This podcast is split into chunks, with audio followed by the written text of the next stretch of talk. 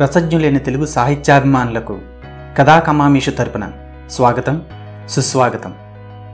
నాకు నచ్చిన కథలు కథానికలు కవితలు మొదలగు వాటిని మీతో పంచుకోవాలనే చిన్న ప్రయత్నమే ఈ కథాకమామిషు.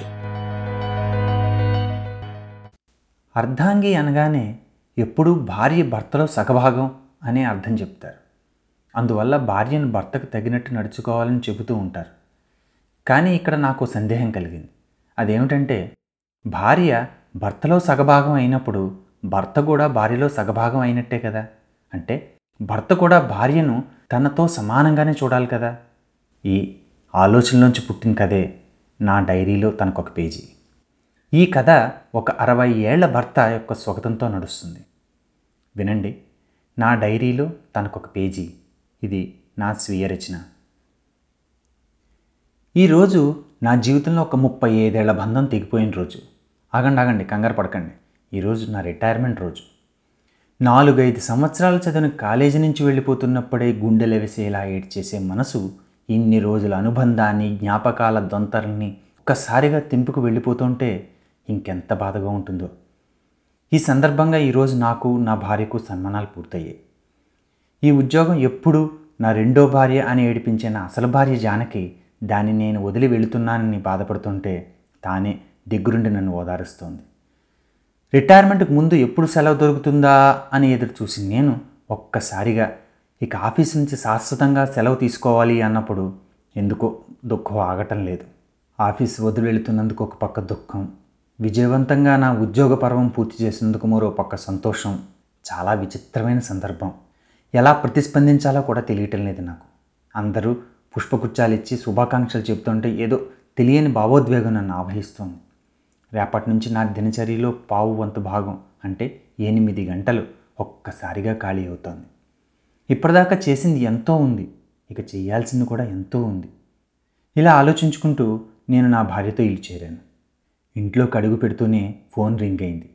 నా భార్య ఫోన్ లిఫ్ట్ చేసి మన అమ్మాయి అంటూ ఫోన్ నా చేతిలో పెట్టింది. సారీ నాన్న మీ రిటైర్మెంట్ ఫంక్షన్కి రాలేకపోయాను. నాన్న wish you all the best for your next phase of life అని విషెస్ చెప్పి ఇదిగో మీ అల్లుడు మాట్లాడతారట అని ఫోన్ అల్లుడు చేతికిచ్చింది. సారీ మావయ్య గారు మీ రిటైర్మెంట్ ఫంక్షన్ మిస్ అయ్యాను. ఎంజాయ్ యువర్ రిటైర్మెంట్ లైఫ్ అని అల్లుడు అనగానే అయ్యో ఏమీ పర్వాలేదు బాబు. అయినా చెంటిగాడికి ఎగ్జామ్స్ అవుతుంటే ఎలా వస్తారు? అని నేను అనగానే అక్కడ రిటైర్మెంట్ ప్రాసెస్ అంతా అయిన తర్వాత ఇద్దరు మా ఇంటికి రండి. కనీసం నెల రోజులైనా ఉండి వెళ్ళాలి. అని తను ఆహ్వానించగానే థ్యాంక్స్ ఫర్ విషెస్ వీలు చూసుకుని వస్తాం. సరే ఉంటాను బాబు అని ఫోన్ పెట్టేశాను. ఉదయం నుంచి మీద పడిన పూలరేకులు ఒంటికి అంటుకుని చాలా చికాగ్గా ఉంది. స్నానం చేసి ఫ్రెష్ అప్ అయ్యి రండి వేడివేడిగా వడ్డిస్తాను అంటూ నా భార్య వంటగదిలోకి వెళ్ళిపోయింది. ఇప్పటి వరకు నా కుటుంబ పోషణ బాధ్యతను మోసిన నా రెండో భార్య అదే నా ఆఫీస్ గురించి ఆలోచిస్తూ నాకు ఇచ్చిన మెముంటాలన్నింటినీ జాగ్రత్తగా సర్ది స్నానానికి వెళ్ళి వచ్చేటప్పటికి జానకి భోజనం సిద్ధం చేసింది. భోజనం చేస్తూ ఇప్పుడు చెప్పు నేను రిటైర్ అయ్యాను కదా నీకేమనిపిస్తోంది? అని అడిగాను. "ఆ, ఏమనిపిస్తుంది? రోజంతా ఈ చాదస్తమ్మ గుర్తు ఎలా వేగాలా? అని ఒకటే బెంగ. లేకపోతే ఏంటండి?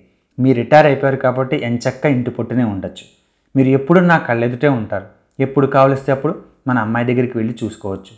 మీరు కూడా ఆఫీస్ టెన్షన్స్ ఏమీ లేకుండా ప్రశాంతంగా ఉండొచ్చు. ఏదో ఇంకా చెప్పుకుపోతున్న జానకి నాపి అది కాదే. నీకేం కావాలి? అని అడిగాను. మహానుభావ ఇంతకంటే ఇంకేం కావాలి నాకు? ఇంకేమీ వద్దు అని మురిపంగా ముగించింది జానకి. అప్రయత్నంగానే ఒక వేదాంత ధోరణిలో ఒక చిన్న నవ్వు నవ్వాను. ఇంతలో జానకి ఏదో గుర్తు వచ్చినట్టు ఏమండి అమ్మాయి ఇంటికి వెళ్దామండి. ఎంచక్క ఒక నెల రోజులు ఉండి రావచ్చు. చంటిగాడితో కూడా ఆడుకోవచ్చు అని చెప్పబోతుంటే ఇంతలో ఎవరో కాలింగ్ బెల్ కొట్టగానే వెళ్ళి తలుపు తీసిన జానకి. ఎవరా? అని ఆలోచిస్తుండగా నా ఒక్కగానొక్క ప్రాణ స్నేహితుడు గోపి వచ్చాడు. రెండన్నయ్య గారు అంటూ లోపలికి ఆహ్వానించిన జానకి. అబ్బా జానకి రాముల్ని ఇలా చూస్తుంటే కడుపు నిండిపోతోంది అన్నాడు మా ఇద్దరిని ఉద్దేశిస్తూ. నా సొంత తమ్ముళ్ళే మా ఇంట్లో ఎక్కువ చనువుగా తిరిగే మనిషి వాడొక్కడే. ఎరా రిటైర్మెంట్ పెళ్ళి కొడక ఇక ఏ బాధరబందీ లేదు. రేపటి నుండి ఓ గంట ఎక్కువ పడుకుని అడిగేవాడు లేడు. ఈ భోగానికి నాకు ఇంకా ఎనిమిది నెలలు టైం ఉంది అన్నాడు నన్ను ఆట పట్టిస్తూ. కొద్దిసేపు మాట్లాడుకున్నాక నెక్స్ట్ ప్లాన్ ఏంటి రాము? అని వాడు అడిగిన ప్రశ్న నాలో చాలా ఆలోచన రేకెత్తించింది. నేను సమాధానం చెప్పబోయేంతలో వెంటనే జానక్ అందుకుని చాలా ఉన్నాయి అన్నయ్య గారు. మా అమ్మాయి రమణమంది. అక్కడ నెల ఉండి తర్వాత రెండు పెళ్ళిళ్ళకి అటెండ్ అవ్వాలి. ఇంకా ఏదో చెప్పుకుని పోతాం జానకి. కానీ నా ఆలోచన సుడిలో చిక్కుపోయిన నాకు ఏమీ వినపడటం లేదు.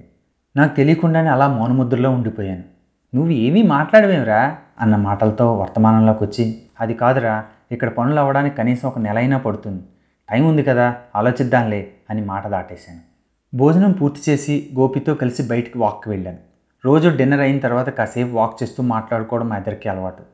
నా ముఖంలో భావాలు గమనించాడో ఏమో ఇందాక నుంచి చూస్తున్నాను ఏదో తీక్షణంగా ఆలోచిస్తున్నావు అని మరలా నా ఆలోచన తొట్టం కదిపాడు.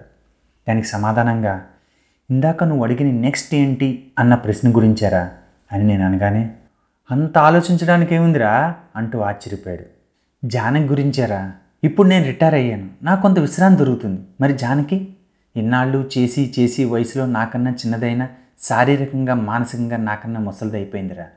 ఇప్పటివరకు కుటుంబం కోసం నా ఉద్యోగం కోసం ఇలా తన ఎన్నో ఇష్టాయిష్టాలను వదులుకుంది. తన ఆశలను చంపేసుకుంది. ముప్పై ఏళ్ళ కిందట ఏడు అడుగులతో నాతో తన ప్రయాణం మొదలుపెట్టింది. పాప పుట్టింది. తర్వాత దాని చదువు పెళ్ళి ఇలా నాతో పరుగు పెడుతూనే ఉందిరా. దేవుడి దయ వల్ల మా బాధ్యతలన్నీ కూడా సంపూర్ణంగా నెరవేర్చగలిగాం అనే ఆనందం ఉంది. కానీ లైఫ్ మెకానికల్ అయిపోకూడదని నా అభిప్రాయం. ఇంకా అదే మూసలో ఉంటే కొన్నాళ్ళకి బోరు కొట్టి మానసికంగా కూడా కుంగిపోతాం. మనల్ని మనం మరలా ఉత్తేజితం చేసుకుంటే ఈ వృద్ధాప్య దిశలో కూడా ఆనందంగా ఉండొచ్చు అని నా అభిప్రాయం. ముఖ్యంగా నా జానికి కొంత మార్పు కొంత విశ్రాంతి కావాలరా. నేనైనా కనీసం హాలిడేస్ అని శని ఆదివారాలని ఏదో రూపంలో విశ్రాంతి దొరికేది. కానీ తాను మాత్రం తర్వాత నాకు మాటలు రాలేదు. కాసేపు నిశ్శబ్దం తర్వాత అయినా భార్యను అర్ధాంగి అంటే భర్తలో సగం అంటారు కానీ అది నిజం కాదురా. నన్నే తనలో సగభాగం చేసుకుందిరా. ఆ మిగతా సగభాగం కూడా నా కూతురుతో నింపుకుందిరా. ఇప్పుడు కూడా తన గురించి తాను ఆలోచించట్లేదు అదేరా నా బాధ. తను అంటూ ఒకటి ఉందని తానే మర్చిపోయింది. గుర్తించలేకపోతుంది. ఓకే అందరూ అన్నట్టుగానే అర్ధాంగి అంటే భర్తలో సగభాగం అనుకుందాం. తాను నాలో సగభాగం అయినప్పుడు నేను కూడా తనలో సగభాగమే కదరా.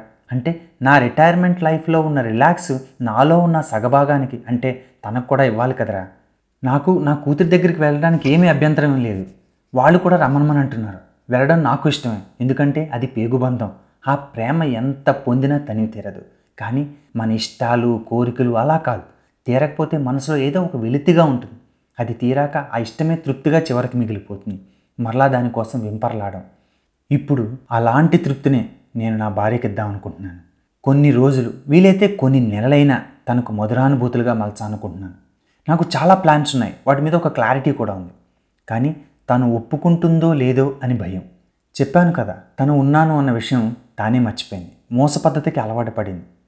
కానీ ఇప్పుడు నేను తనని తనకి కొత్తగా పరిచయం చేయాలనుకుంటున్నాను అని నేను చెప్పడం ఆపగానే గోపి చప్పట్లు కొట్టి నన్ను ఆప్యాయంగా కౌగిలించుకున్నాడు. ఈ రోజుల్లో ఎంతమంది ఇలా ఆలోచించగలరా అని తను అనగానే నాకు కొండంత ధైర్యం వచ్చింది. కానీ నీ ప్లాన్ ఏంటో తెలుసుకోవాలని కుతూహలంగా ఉందిరా. నీకు అభ్యంతరం లేకపోతే అన్నాడు గోపి తటపటాయిస్తూ. పంతొమ్మిది వందల తొంభై డైరీ దానిలో జూన్ ఫస్ట్ పేజీ అన్నాను. నాలో ఇన్నాళ్ళు దాచుకున్న రహస్యాన్ని బయటపెడుతూ. అదేంటి? అన్నాడు గోపి ఆశ్చర్యంతో. పంతొమ్మిది వందల తొంభై జూన్ ఫస్ట్ నా భార్యను మొట్టమొదటిసారి చూసిన రోజు. ఆ రోజు నుంచి ఆ పేజీని ఆమెకే కేటాయించాను. ఎప్పుడైనా మాటల్లో తన ఇష్టాయిష్టాలు నాకు తెలిసినప్పుడు కొన్నిటిని వెంటనే తీర్చేవాడిని. కానీ కొన్నిటిని అప్పుడున్న పరిస్థితుల వల్ల తీర్చలేకపోయేవాడిని. అటువంటి వాటిని ఈ పేజీలో నోట్ చేస్తూ వచ్చాను. అంతేకాదు వాటన్నిటికీ కొంత మొత్తం కూడా మెల్లమెల్లగా జమ చేస్తూ వచ్చాను. అలా సంవత్సరాలు మారినా డైరీలు మారినా ఆ డైరీలో ఆ పేజీ మాత్రం జాని కోసం నేను చేయాలనుకున్న ప్రణాళికను రచిస్తూనే ఉన్నాను. ఇప్పటికే నాకు వయసు పెరిగింది. ఇంకా లేట్ అయితే తన కోరికలను తీర్చగలనో లేదో నా గొంతు గద్గదమైంది. మళ్ళా నోరు పెగల్చుకుని అందుకే ఇదే సరైన సమయం. అందుకే గట్టిగా నిశ్చయించుకున్నాను. ఆ రోజు నా డైరీలో ఒక పేజీ కేటాయించింది. నేను నా జీవితంలో కొన్ని పేజీలైన ఆమె కోసం పూర్తిగా కేటాయించడానికి. చెప్పడం పూర్తి చేశాను. గోపి చాలా మెచ్చుకున్నాడు. గో హెడ్ అని ప్రోత్సహించాడు. అప్పటికే ఆలస్యం అవడంతో ఇద్దరం ఇంటి ముఖం పట్టాము ఇంటికి రాగానే వార్డ్రోబ్లో నా సీక్రెట్ డైరీ బయటికి తీశాను. ఆ డైరీని ఎప్పుడు ముట్టుకున్నా నా పెళ్ళైన కొత్తలో జానక ముఖమే నా కళ్ళ ముందు కదలాడుతుంది. అప్రయత్నంగానే దానిని గుండెలు కత్తుకుంటూ ఉండగానే నా భార్య చూసి ఏమిటి విశేషం అనగానే ముసిముసి నవ్వులతోనే నా సమాధానం చెప్పాను. తన కోసం ఆ డైరీలో ఒక పేజీ ఉన్నట్టు తనకు కూడా తెలియదు కానీ ఇప్పుడు ఖచ్చితంగా ఈ విషయం ఇంకొకరికి చెప్పాలి.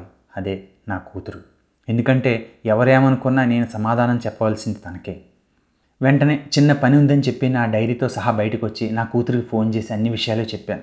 తను చాలా ఎక్సైట్ అయింది. నా నిర్ణయం తనకు బాగా నచ్చింది. ఇంతకీ ప్లాన్ ఏంటి నాన్న అని ఆదుర్దాగా అడిగింది నా కూతురు. తను ఇచ్చిన ప్రోత్సాహం వల్ల ఏమో ఉత్సాహంగా నా ప్రణాళిక వివరాలు చెప్పడం మొదలుపెట్టాను. మొట్టమొదటిది స్విట్జర్లాండ్లోని ఆల్ప్స్ మౌంటైన్స్. ఫ్యాంటు షంటు వేసుకుని ఇంటర్నేషనల్ ట్రిప్ చేయాలని దాని ఆశ. మీ అమ్మ ఎప్పుడు ఖాళీ దొరికిన ట్రావెల్ ఛానల్లో వచ్చే ఈ ప్లేస్ని ఎక్కువ చూస్తూ ఉండేది. ఎవరైనా యూరోప్ నుంచి వస్తే ఈ ప్రదేశం గురించి అడుగుతూ ఉండేది. సినిమాల్లో డ్యూయేట్లు ఈ ప్లేస్ కనపడితే చాలు చాలా సరదా పడిపోయేది అనగానే wow international trip very good నాన్న నెక్స్ట్ ఏంటి? అంది నా కూతురు. ఇక రెండోది నిండు పున్నమిలో తాజ్మహల్ సందర్శన. ఆ పున్నం వెలుగులో నన్ను ముద్దు పెట్టుకోవడం. మర్చిపోయి నేను రాసింది అలాగే చదివేయడంతో నాకు నవ్వాగలేదు నాన్న సో రొమాంటిక్! అంటూ నా కూతురు నన్ను ఆట పట్టించేటప్పటికి నాకు కొంచెం సిగ్గుగా కూడా అనిపించింది. ఎప్పుడో నవల్లో చదివిందమ్మా అండర్లైన్ చేసుకుని పెట్టుకుంది అలా తెలిసింది నాకు. ఒకటికి రెండు సార్లు నాకు నాకు కూడా చెప్పింది. ఇక మూడోది డార్జిలింగ్లో కూర్చుని వేడివేడి కాఫీ తాగుతూ సూర్యోదయంలో బంగారం రంగులో మెరిసిపోయే కాంచనగంగా పర్వతాన్ని చూడడం. ఇది తనకి ఎందుకు అంత ఇష్టపడిందో నాకు మాత్రం తెలియదు తన మాటల ద్వారానే నాకు తెలిసింది. ఇక మిగతావన్నీ ఏవో చిన్న చిన్న కోరికలే. అంటే పాపికొండల ట్రిప్ గోదావరి ఇసుక తెనెల మీద సరదాగా ఒక సాయంత్రం ఇంకా ఫైవ్ స్టార్ హోటల్లో ఉండడం. చెప్పడం ఆపి కాసేపు ఆగాను.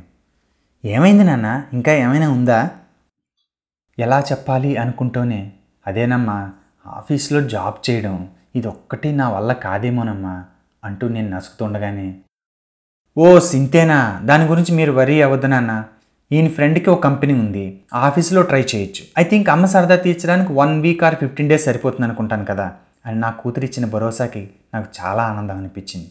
నాన్న ఈ మిషన్కి ఏదైనా పేరు పెడితే ఎలా ఉంటుంది? అనగానే ఎందుకు లేదు ఉంది. ఈ మిషన్కి నేను పెట్టుకున్న పేరు ఓ అంటే ఓల్డ్ ఏజ్ హనీమూన్ ట్రిప్. ఆ మాట వింటూనే నా కూతురు ఫోన్లో ఎంతసేపు నవ్విందో నాకు గుర్తే లేదు. నా కూతురుతో ఫోన్ సంభాషణ అయిన తర్వాత ఇంటికి చేరిన నాకు జానకి ఎలా చెప్పాలి అని ఆలోచిస్తూ చివరికి ఒక చిన్న ప్రేమలేఖ ద్వారా చెప్పాలని నిశ్చయించుకున్నాను రాయడం మొదలుపెట్టాను. సుమారు ముప్పై ఏళ్ళ క్రితం మూరేడు మల్లెల్ని తన బారెడు జడలో తురుముకున్న జానకి అనే ఓ చిన్నది తన చారిడేసి కళ్ళతో నా గురించి ఎదురుచూసి ఎదురుచూసి కొంచెం ఆలస్యంగా ఆ పెళ్ళి చూపులకు వెళ్ళిన నేను తనకు నచ్చానా లేదా అని తర్జన భర్జన పడుతుంటే కాఫీ కప్పు చేతికందిస్తూ తన వేళ్ళ కొనల్ని నా వేళ్ళకు తాకించి చిరునవ్వు నవ్వి తన ఇష్టాన్ని ఆమోదాన్ని తెలిపింది. అప్పుడే ఆమెను నా ప్రేయసిగా నా మనసులో ప్రతిష్ఠించాను. తరువాత ఆ ప్రేయసే నా భార్యగా జీవితంలో వచ్చినందుకు చాలా ఆనందపడ్డాను. ఇప్పటికీ ఆ నీ రూపం నా మనసులో చెక్కు చెదరలేదు. మూడు ముళ్ళతో ముడిపడిన బంధం సాక్షిగా ఈ ముప్పై ఏళ్ళు నాతో ప్రయాణం చేశావు. నువ్వు నాకు ఎన్నో మధుర జ్ఞాపకాలను మిగిల్చావు. నా ప్రతి విజయానికి నీవే మెట్టుగా నిలిచావు. కానీ ఉద్యోగం వల్ల బాధ్యతల వల్ల మరి ఏ ఇతర కారణాల వల్ల నాలో ప్రేమను నీకు పూర్తిగా వ్యక్తపరచలేకపోయాను. కానీ నీతో చెప్పాలనుకున్న ఆ ఊసులన్నీ నేను మనసులో భద్రంగా దాచి ఉంచాను. నీకు ఒక భర్తలా కాక ఒక ప్రేమికుళ్ళ ఆ ఊసులన్నీ నాలుగు గోడల్ని దాటుకుని నాలుగు దిక్కుల మధ్య చెప్పాలనుకున్నాను. అందుకే ఒక వార్ధక్య ప్రణయ విహార యాత్ర అదేనో ఓల్డ్ ఏజ్ హనీమూన్ కూడా సిద్ధం చేశాను. ఇవన్నీ డైరెక్ట్గా నీతోనే చెప్పొచ్చు. కానీ ఈ వయసులో నేను సిగ్గుపడితే చూడడానికి అంత బాగుండదు కదా. పైగా ఇలా వచ్చిరాని కవిత్వాన్ని ముందు సరిగ్గా చెప్పకపోతే నవ్వుల పాలవుతానేమోనని భయంతో ఈ లేఖ రాస్తున్నాను.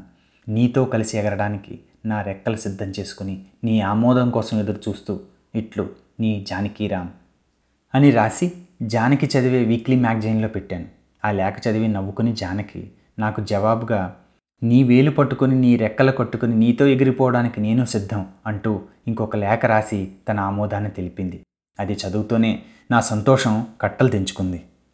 అనుకున్న ప్రకారం నా కూతురు అల్లుడు వాళ్ళ ఫ్రెండ్ సహకారంతో మొదట మా స్విట్జర్లాండ్ ట్రిప్ పూర్తి చేసుకుని మరలా కొంత విశ్రాంతి తీసుకుని ఆ తర్వాత డార్జిలింగ్ ట్రిప్ తాజ్మహల్ పాపికొండలు అలా మిగతా అన్ని కోరికలు తీర్చగలిగాను.